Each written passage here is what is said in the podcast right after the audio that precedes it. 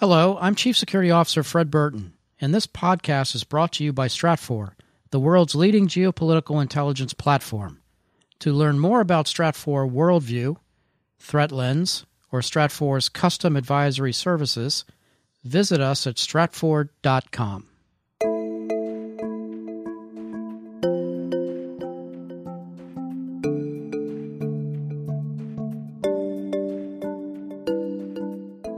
This cadre would later serve as the founding fathers of Israel's intelligence services. And the notion of infiltrating your enemy, but more, most importantly, understanding your enemy, became a cornerstone of the Israeli defense doctrine.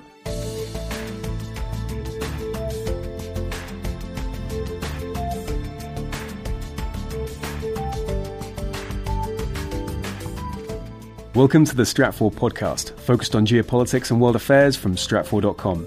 I'm your host, Ben Sheen. You were just listening to author Samuel M. Katz describing the elite Israeli undercover operatives he explores in his latest book, The Ghost Warriors Inside Israel's Undercover War Against Suicide Terrorism. In this episode of the podcast, Katz sits down with Stratfor Chief Security Officer Fred Burton to discuss the group's history and what drew him to this story of these little known units operating within Israel. We hope you enjoy the conversation.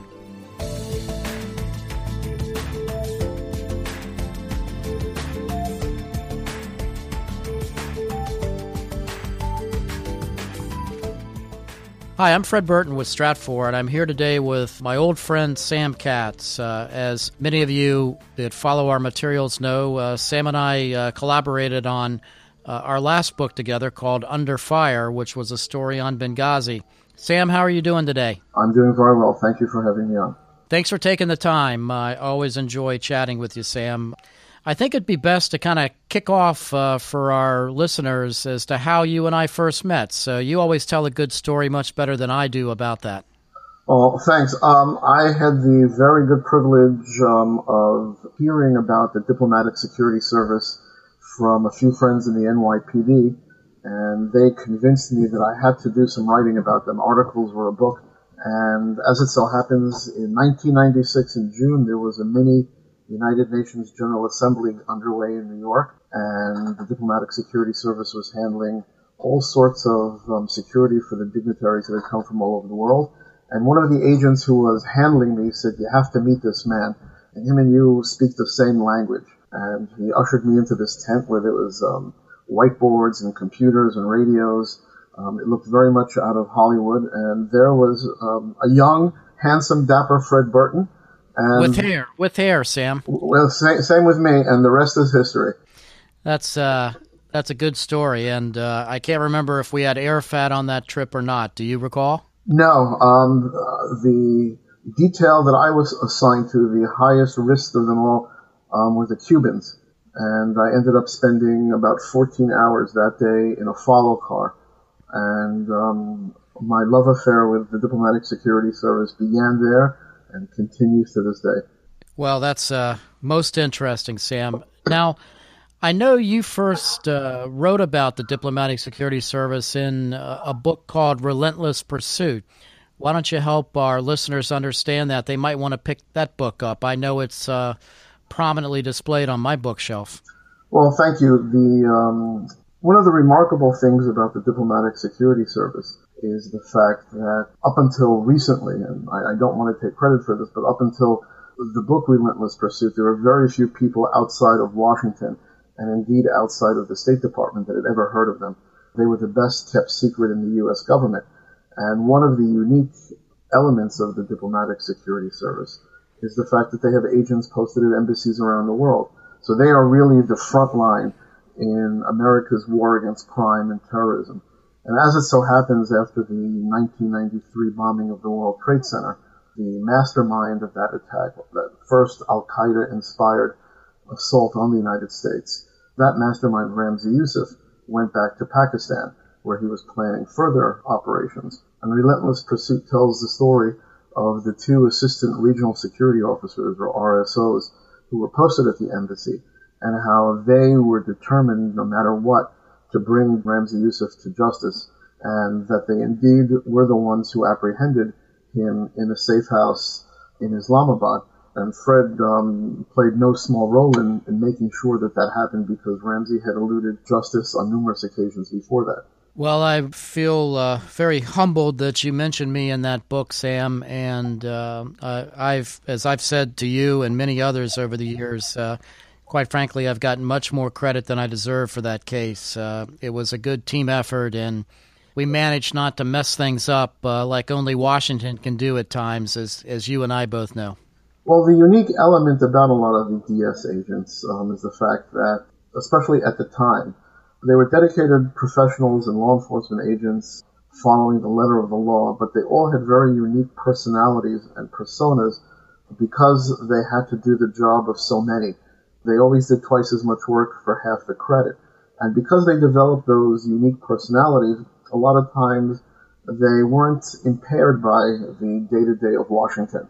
And they did their own thing um, as long as they could get the job done. And indeed, in this case, it was a marvelous example of how they got the job done. And ultimately, if you look at what Ramzi was planning, they saved about 4,000 lives from his plan to blow up a dozen U.S. airliners over the Pacific in, in 1995. Yeah, I think uh, it was a pretty good capture uh, now looking back on it, and he certainly was an FBI top 10 fugitive and uh, the best of his breed at the time. Uh, terrorists like Ramzi Youssef uh, are few and far between. Uh, Sam, let's take some time and talk about your new book, Ghost Warriors. I uh, first, I, I think that's a great title. Uh, it's a fabulous book. And I just saw that it's coming out uh, in Hungarian as well, which congratulations on that. But uh, what's the backstory on Ghost Warriors? Let's take our listeners through what the story is about. Well, um, as as you know, most of my work has dealt with Israel, the Middle East, and counterterrorist and units. And going back to even DS, I've always liked to cover um, units or forces that do do um, twice the amount of work for half the credit, or that live in the shadows, or that really contribute an enormous amount, um, but don't get the accolades because of either operational security or just because the apparatus doesn't exist to promote them. So Israel's undercover units are a very unique entity and something very specific to Israel um, because Israel is a land of immigrants and the diaspora of Jews has brought in people from all different backgrounds. Um, Israelis speak a multitude of languages, have a multitude of appearances, and they're able to blend in.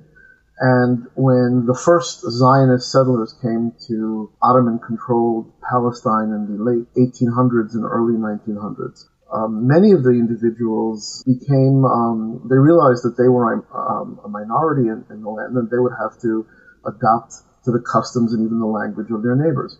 And individuals began wearing Arab headdress and ingratiating themselves to neighboring villages and areas.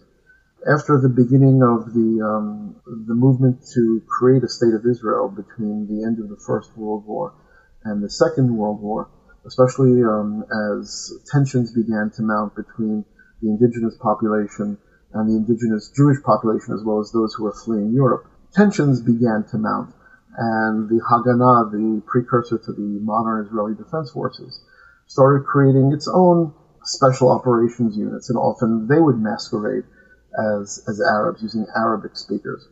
One of the um, one of the founding fathers of this was um, Orde Wingate, who would later go on um, to become a legendary special operations visionary. Um, he was posted to Palestine and he was tasked with ending an Arab uprising in the in the late 1930s. A lot of these individuals um, spoke Arab slang. Arab slang is a part and parcel of the modern Hebrew language, and these individuals felt just as home on a dark night in an Arab village as they would in their own homes. When the Second World War broke out, and all of a sudden the lines were drawn very sharply as to what needed to be done. Um, the British Army used these Arabic speaking Jews for their own purposes. The Haganah's unit um, eventually became known as the Syrian platoon, and they were deployed on intelligence gathering missions and sabotage gathering missions in Syria and in Lebanon. The famed and iconic Israeli military leader and politician Moshe Dayan didn't lose his eye battling Arabs. He, he lost his eye battling the Vichy French, and as, as one of these units.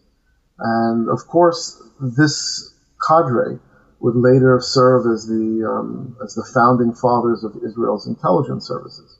And the notion of infiltrating your enemy, but more, most importantly, understanding your enemy, became a cornerstone, or one of the cornerstones of the Israeli defense doctrine. There was masquerading as an indigenous Arab um, wasn't mocking him. Um, quite the contrary, it was a sign of respect. It was a sign of trying to understand their mindset, how they thought, what they ate, um, what they read, the music they listened to. It was something that um, became an embedded element of Israeli special operations and espionage missions.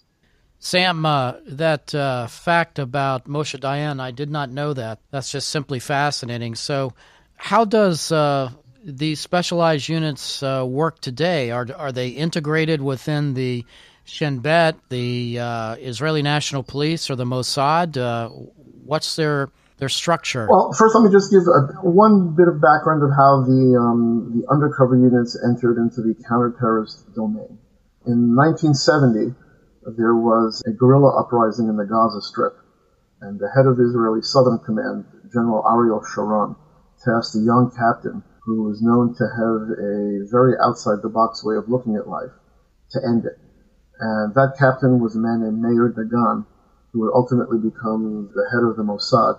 And Dagan used that undercover notion to masquerade his commandos in Gaza um, they walked the streets dressed as locals. They spoke the language. They went fishing with the locals. They went to bars, restaurants. They even went to brothels. Um, they knew everything that was going on. They um, they knew how the economy worked, and they also used very decisive and very um, determined military tactics. And within a year, an untold um, number of Palestinian guerrillas that ended up dead or in custody, the uprising ended. During the first Intifada, um, the notion Ehud Barak, the um, who was head of Central Command, had a notion of creating an army unit that could get into the demonstrations that the Palestinians were mounting and subvert them and compromise them by having um, soldiers identify their ringleaders and then um, be able to infiltrate these individuals and arrest the top tier of ringleaders and operatives. The border police, which is the paramilitary arm of the Israeli National Police, said, wait a second, we have in our ranks Bedouins and Druze and Circassians and individuals who come from Arabic speaking backgrounds. We can do it better. And indeed, the border guards created three undercover units, one for the West Bank, one for Jerusalem, and one for the Gaza Strip. And they became, along with the army unit, there was an army unit in the West Bank and an army unit in the Gaza Strip, they became the undercover tactical arm of Israeli intelligence. And how it works, and I highlight this in the book, is that the Shin Bet or military intelligence are the customers. They're the ones that have the intelligence, they have the information. And they seek units that could carry out a mission to apprehend um, or end a terrorist cell's function. And the other units have to compete with one another and present plans that are safe, that are legal, and that have the most chance of success. And as time went on, the undercover units, especially those from the border guard, proved to have unbelievable success in carrying out missions successfully and safely, and also where there was the least amount of collateral damage to either side in the Israeli military, the people who staff these units, these specialized units, these commando units that often capture the world's attention are 18 to 21 year old um, boys. They're conscripts. The border guard is a professional force. A lot of these guys are in their 20s and 30s. They're experienced. They're veterans. They want to play it safe. They have wives, kids, and mortgages that they have to worry about. So the paradigm is, is, is quite, quite different. And in the border guard units, where there was this professional core of individuals, where there was this unique melting pot, the border guard was always considered less than the Israel Defense Forces in terms of quality of manpower. And quite the contrary became true, that although these people were mainly new immigrants from the Middle East or from elsewhere, They had a drive to prove themselves in their new country. And they also had a very indefinable mettle inside them that propelled them to do better, out of spite maybe, to prove that they were just as worthy commandos as their counterparts in the very elite units that the IDF used. So when I decided to write a book about the undercover units and what they did, I wanted to focus on the border guard unit specifically and primarily what they did between 2000 and 2006 during the second intifada when the state of Israel found itself to be one of the first and perhaps only Western nation that found itself in the grips of an all-out um, fundamentalist terrorist blitzkrieg.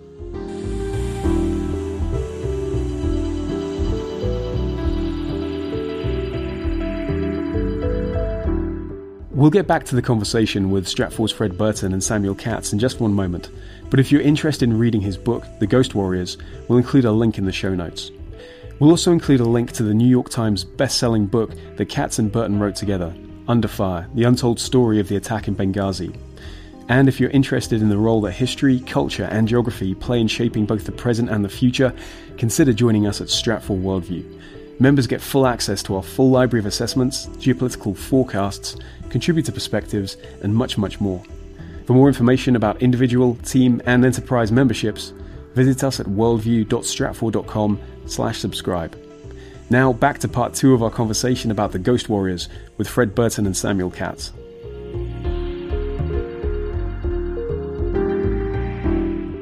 We're talking today with Sam Katz, uh, the author of his new book, Ghost Warriors. Sam, uh, how does uh, this unit operate against the likes of Hezbollah, or does it? Hezbollah is in Lebanon, so um, military units handle them. The undercover units primarily went after Hamas, the Palestinian Islamic Jihad, which in many ways is the Iranian version of Hezbollah inside the Palestinian Authority and also the groups that Arafat was running secretly. He was talking peace out of one side of his mouth and then funding um, groups like the El Aqsa Martyrs Brigade.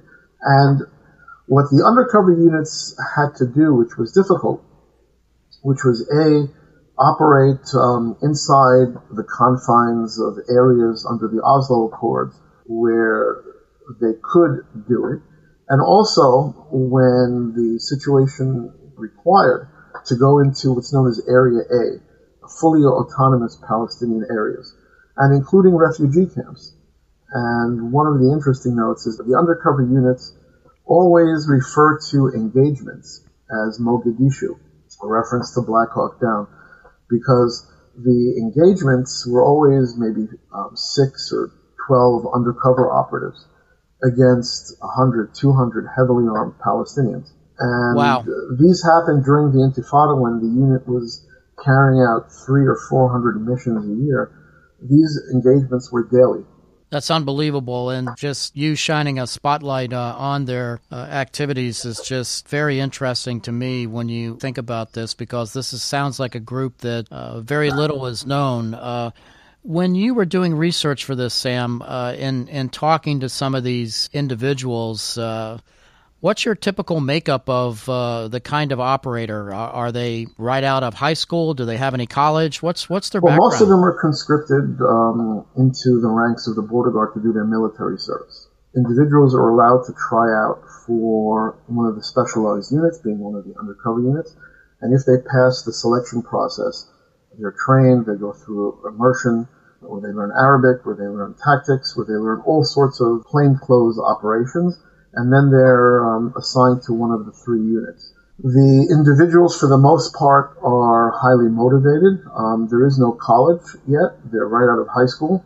A lot of them come from poor backgrounds, from development towns in the periphery of um, Israel in the south or in the north, and a lot of them are from Israel's minorities: um, Druze, Bedouins, Circassians. So, in the makeup of an undercover unit, they, you have usually what's known as the speaker, who is the Arabic speaking person will be in full undercover.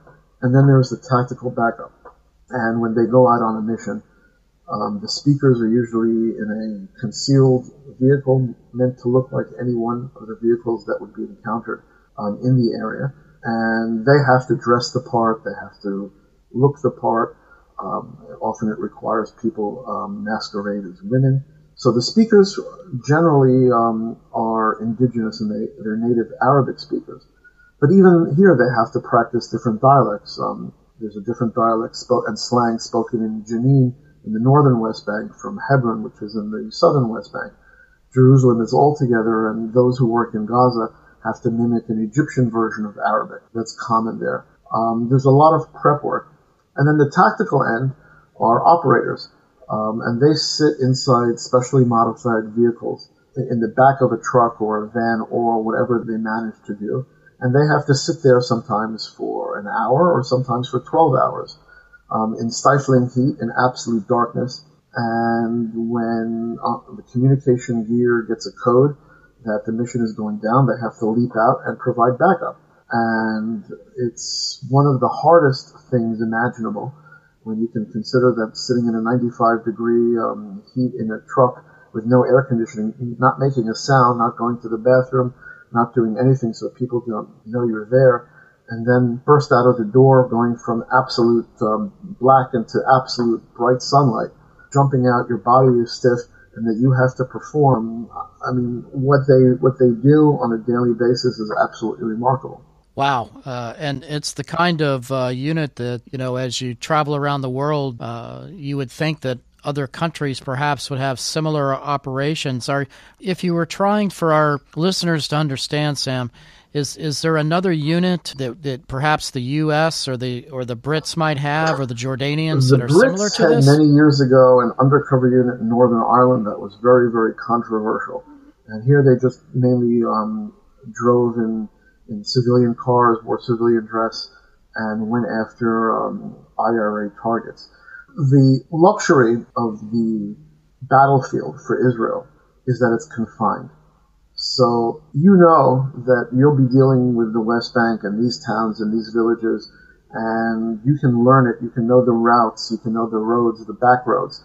A lot of times, the undercover individuals can know business disputes that go on. They can see what's going on in the field. Whereas the United States has a global battlefield. And you can take an element of a special operations unit and train them to speak the exact dialect that's spoken in Raqqa. And they can master it over years and they can try and learn it. And by the time they've become true masters at it, the conflict is over and now they're focused on Nigeria or the Philippines or sub-Sahara Africa or Libya. So it's, it's very difficult for a country um, that doesn't have a very specific and confined battlefield to create highly specialized units like these.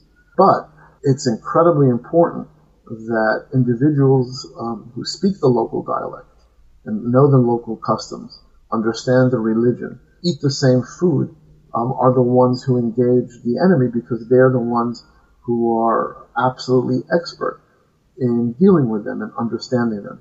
And in these wars that are being fought today, a lot of times being able to get inside an area is just as important as being able to bomb them from 50,000 feet. Yeah, it sounds like just a remarkable, uh, specialized group of individuals. Uh, is there a nickname, Sam, for uh, this group, or, well, or what group, do they call the, each the other? Unit in, he, in the Hebrew acronym is called Yamas, which is um, the Hebrew acronym for the undercover units. You know, each each unit is different in its makeup and its mission. The unit that used to be in Gaza, and um, I spent the most time with them because um, I had previously spent time doing an article or a couple of articles on the unit in Gaza, and I got to go inside Gaza with them before the Israelis disengaged. They had a more military type mission where they would go in at night um, or set up sniper positions and then engage the enemy in conventional battles. And a lot of times the undercover units would have to operate military vehicles and even call in airstrikes. What was unique about them was that they ended up doing a lot of work locating Palestinian tunnels that brought in arms, weapons, and supplies and money from Egypt. The unit in Jerusalem covered Palestinian East Jerusalem, which was part of Israel proper, as well as the peripheral towns and suburbs. And they had a different landscape. They had a more cosmopolitan target. And they also had to do a lot of work preventing suicide bombings from They had to masquerade as um, local Israelis as well in plainclothes, even Orthodox Jews or tourists, so that they could send out a, a mass show of plainclothes force when there was word that a terrorist or a suicide bomber was en route to his target. And there's a tragic case of such a warning in 2001 when um, the Shin Bet learned that there was going to be a suicide bombing in the capital and the undercovers were looking and driving and they didn't know what they were looking for because they just knew that it was a bomber. And a bomber dressed as a hippie carrying um, about 10 kilos of explosives and a guitar walked into a Sbarro pizzeria, blew himself up and killed 15 people, including seven members of, of one family and five children. And that kind of thing, um, you know, was, was enormous motivation for you know, the units so that they would do whatever they could and risk whatever they had to in order to make sure that they wouldn't have to look at their pagers, um, see that a bombing had happened, and respond to a crime scene. Sam, uh, as you and I know from doing books together and your long history of writing these kinds of books, uh, you always learn something that surprises you when you're you're putting together a book. Uh, what was the one thing that surprised you in doing research about this undercover unit? How much? Well, the it's a difficult question because being surprised by by human nature is is always kind of um, causes you to, to reflect on yourself. I, I was surprised by how humble these individuals were in terms of their courage. I was surprised um, at how much they had to sacrifice in terms of um, not being with their with their families. It's important to understand that in, in in Israel, the battlefield is an hour's drive from your home. It's not like um, going to Afghanistan for a year where you have at least a year to focus on your mission and then you come home and you can focus on regaining um, your civilian mindset.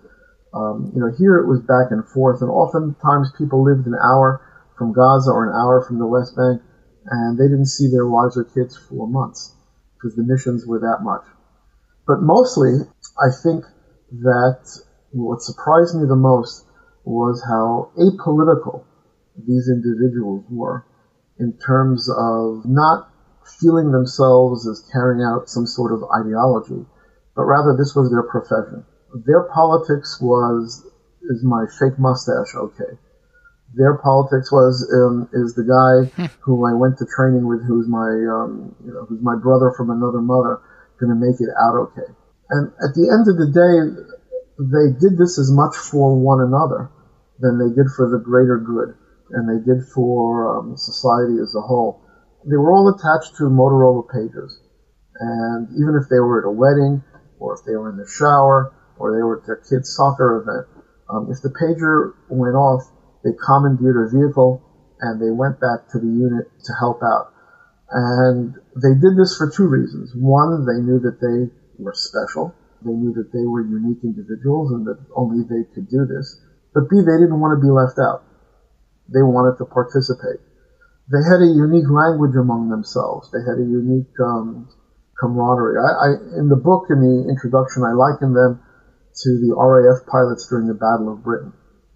These young men, some of them were flamboyant and eccentric, knew that they were all that stood between their country and destruction. And they took this awesome responsibility upon their shoulders. And they flourished. And these undercover units felt the same way. The commanders felt the same way. Um, the men who joined the units felt the same way. There was a point during the Intifada when individuals who were in the top tier of the military special operations units quit their commissions and went to join the border guards and signed on as policemen so that they could have a chance to be in one of these units. One of the team commanders in the West Bank unit, for example, who's a policeman, was awarded the second highest um, Israeli military citation for valor. Never happened before, um, but um, he did so much that um, you know he revolutionized the whole notion of undercover warfare. That the military rewarded him. You know, this distinction is um, he's very proud of, but he's very humble, and and one of the um, missions that the unit had to take out, um, carry out, which was a, um, a, rescue of hostages, that they were the first on the scene. He was irate because he was um, doing graduate work. He was already a senior officer, And um, by the time he got to the unit, the um, the mission was over, and he felt that he missed out. So today, um, his badge of honor isn't this citation that is is the one and only that ever was awarded to a police officer. It's the fact that he missed out on this particular mission. Wow, what a story. Well, uh, Sam, uh, that's all we have time for today. Uh, for those of you uh, who want to learn more about the secret uh, undercover units uh, inside of Israel, pick up a copy of Ghost Warriors by my good friend Sam Katz. I don't think you'll be disappointed. Take care, my friend. Thank you so much.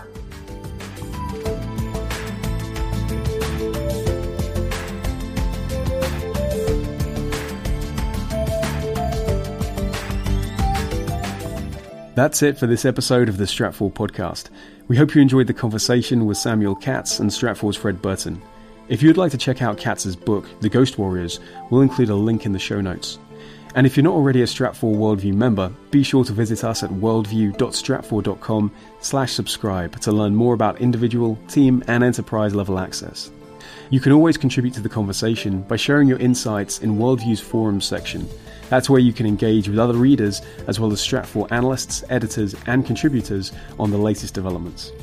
Or if you have a comment or an idea for a future episode of the podcast, email us at podcast at stratfor.com or give us a call on 1 512 744 4300 extension 3917 to leave a message.